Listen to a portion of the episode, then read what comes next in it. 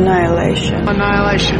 Annihilation. Annihilation. Annihilation. Annihilation. Annihilation! One minute at a time.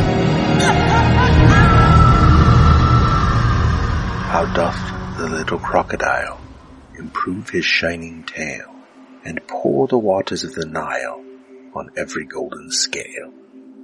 How cheerfully he seems to grin, how neatly spreads his claws and welcomes little fishes in with gently smiling jaws.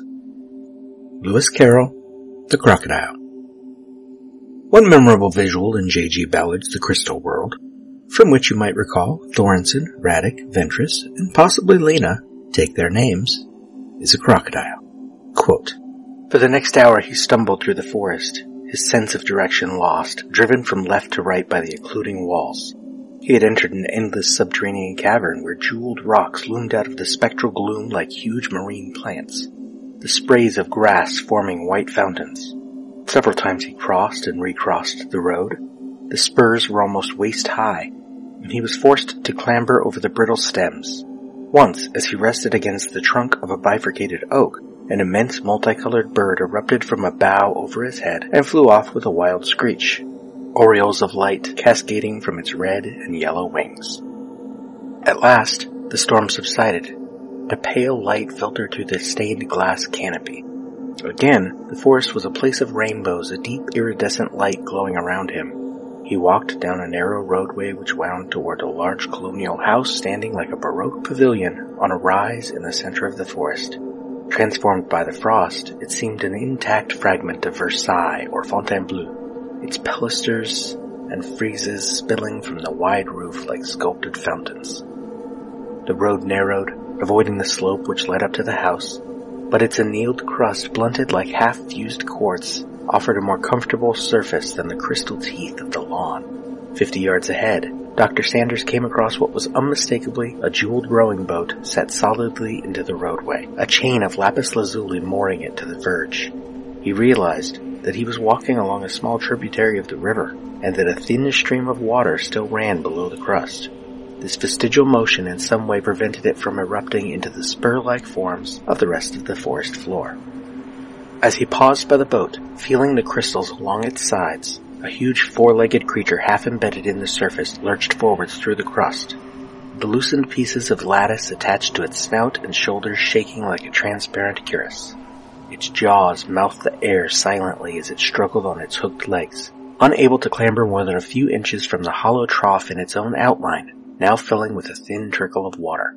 Invested by the glittering light that poured from its body, the crocodile resembled a fabulous armorial beast.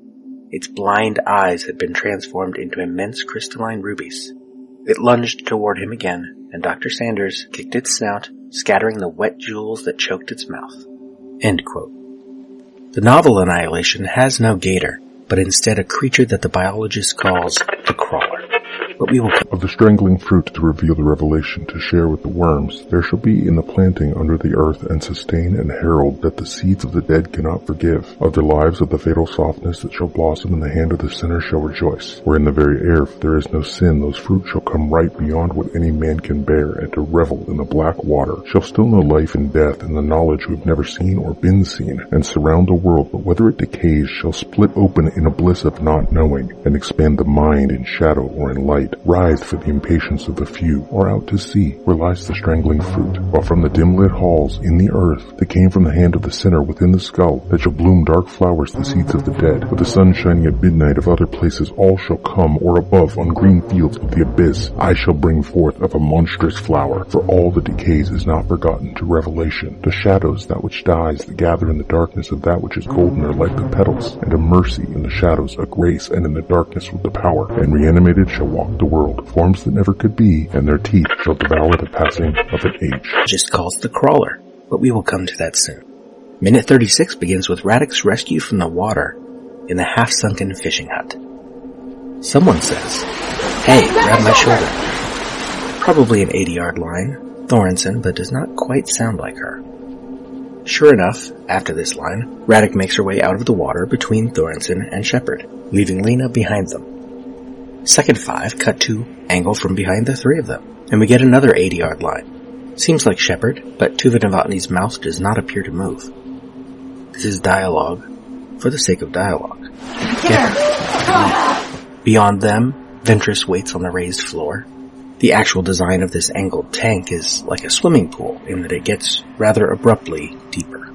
Ian Creed, Marine Coordinator. So we had to dig out um, a section five metres square that we had to put this water tank in that uh, created the base of the water up so they had clean, safe water inside the hut while they were filming and give them the depth of water that was required also to do what they needed to do in the hut itself.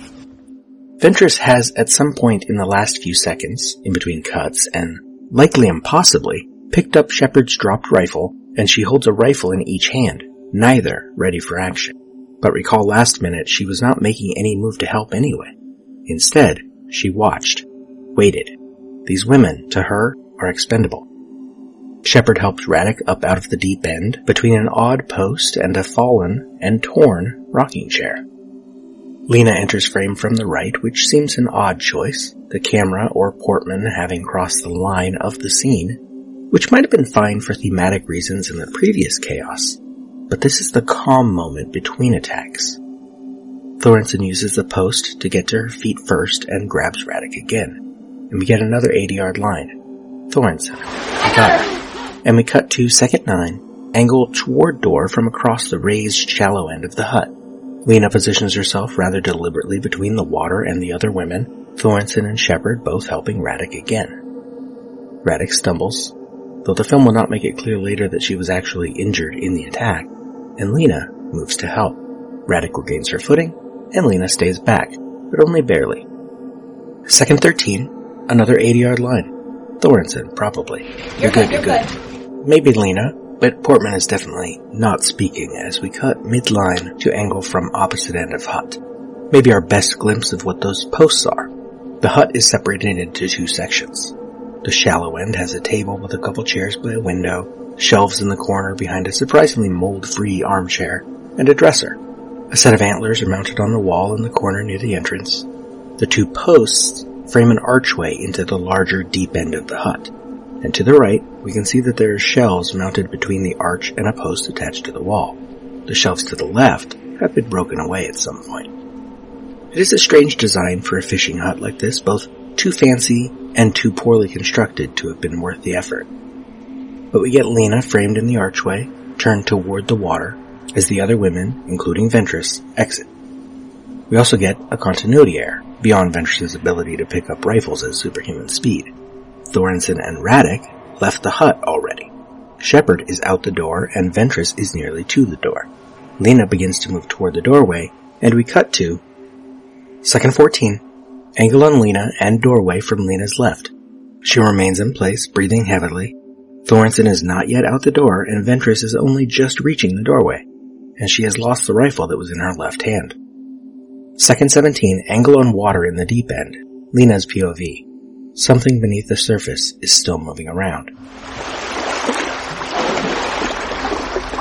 Second 21, crane shot of the small clearing by the boat shed. A couple packs on the ground. A fishing hut in the distance right of center. Thorensen helping Radek, Shepard just behind them, just leaving the near end of the dock. Ventress is maybe a couple dozen feet behind them. Lena another ten at least behind her. But I am distracted as they walk by what looks to be film production equipment in the upper left corner of the frame. A white circle. Reflective. Shepard has her rifle again, carrying it loosely in one hand. Camera cranes down and back as the women come toward it.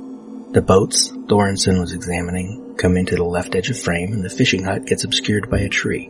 Thorensen, let's sit you down. Radek drops to her knees and falls into sitting more than anything controlled. Shepard moves to help. Thorensen continued. Help me with her bag. Shepard reaches for Radek and we cut to an almost reverse angle. Close on the three of them, Radek hyperventilating, Thorensen surprisingly calm, Shepard, still on her feet, pulls Radek's pack off of her. Thorensen continued. Okay, Okay, just, just breathe. Smash cut, roughly the same angle, but camera higher off the ground as Shepard raises up, reacting too early to something that hasn't happened yet. Or maybe she is surprised that our magical Ventress is behind her when she should still be several feet behind us. Shepard grasps her rifle with both hands, ready. Ventress reacts as well, but looks toward Shepard, not toward where Shepard is looking. Thorensen, off screen, continued. It's okay. You're just fine. Shepard, what the hell happened? Second 29, angle on Lena, and it seems Shepard's eyeline was on Lena. Lena's is to the right, toward the hut. Lena has her rifle in both hands, ready to fire. Lena, something in the water. Second 31, we angle from inside the boat shed. Framed within it, we have from left to right, Lena, rifle ready, the fishing hut, Thorensen and Radek on the ground, Shepard, rifle at hand but not as ready, Ventress, her usual casual self. Something hits the pawn sign wall of the hut from the inside. We still have not seen what is in there. Second 33, sort of reverse. Low angle on the women as there are cracking noises. Lena has her rifle at her shoulder now, definitely ready. Shepard has actually lowered hers. Second 36 back to the crane shot, but further on. The tree no longer blocks the hut. The women are at the left of frame. The hut, taking another hit from inside, is that right? Lena steps forward, camera tracks right, and for just a second, the scene is peaceful. Nature sounds. The pond. Then smash cut second 39 angle from behind Lena as something emerges from the doorway to the hut.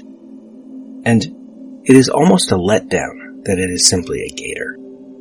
But it is pale and strange, emerging almost calmly, casually from the hut after just banging into its wall repeatedly. Smash cut, close on Radek and Thorensen. Thorensen, get up, get up. Go. They get to their feet and we cut to, angle from pond, as the gator pushes itself right off the dock and into the water. It is pale, but unevenly, its skin patchy, white, and pink.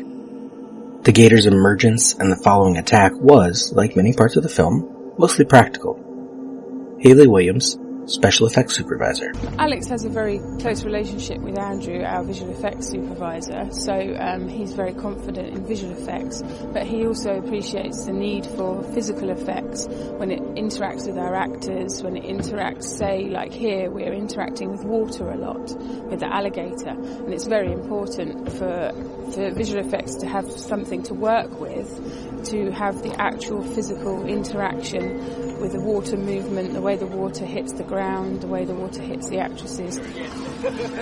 Tristan Versluis, prosthetics and animatronics supervisor. So we made various elements to help achieve that. One of them being a full-size, uh, realistic-looking alligator.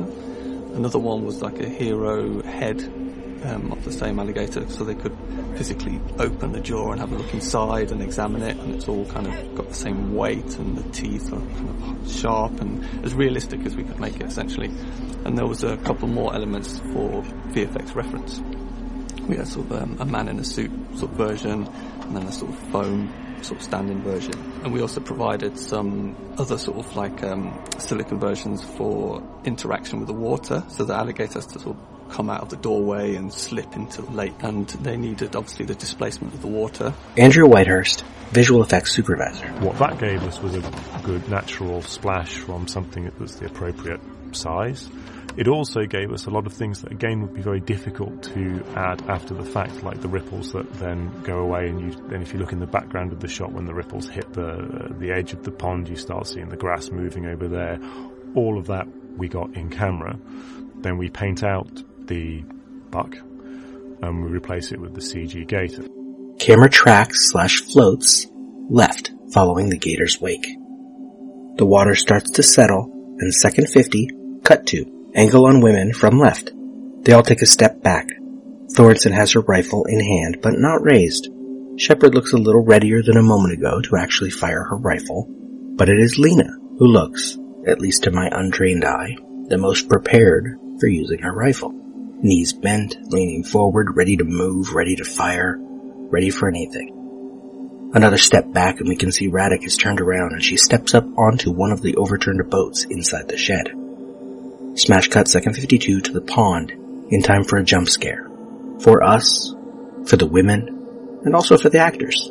Haley Williams, special effects supervisor. We set up for the first shot, which wasn't to do with the alligator launching out of the water, but then Alex quietly asked me, you know, are you ready to go? Could you could you do it for this take, but keep it quiet because the actresses don't know. So we sort of did all our final checks, got all our tests ready, and rolled the cameras. And everyone, other than uh, us, thought it was just the the first from the first rehearsal, just the first part of the scene. But then obviously we we launched the alligator out as they got to their marks.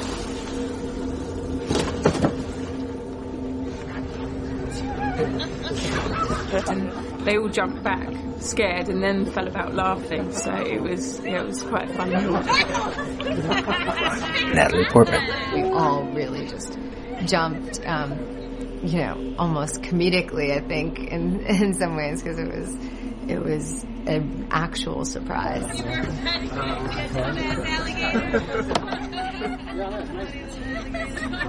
The gator erupts from the water and onto the bank.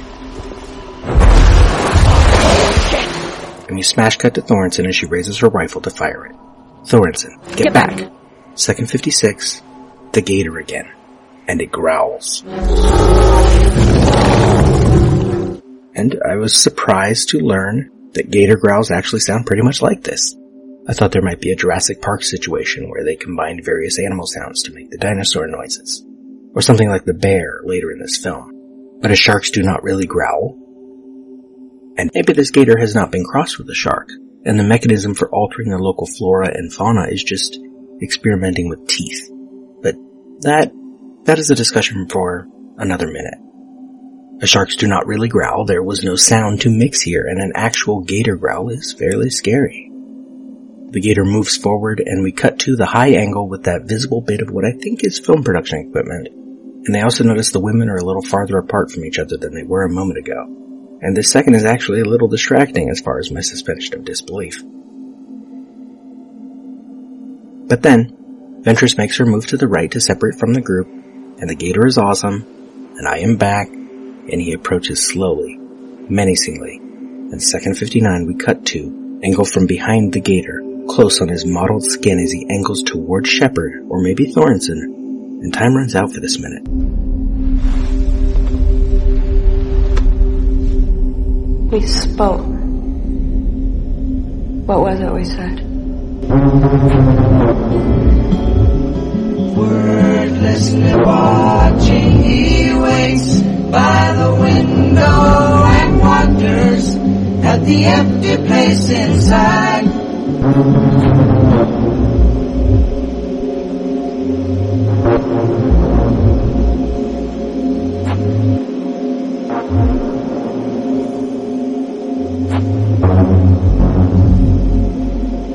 Annihilation is all we are. Annihilation.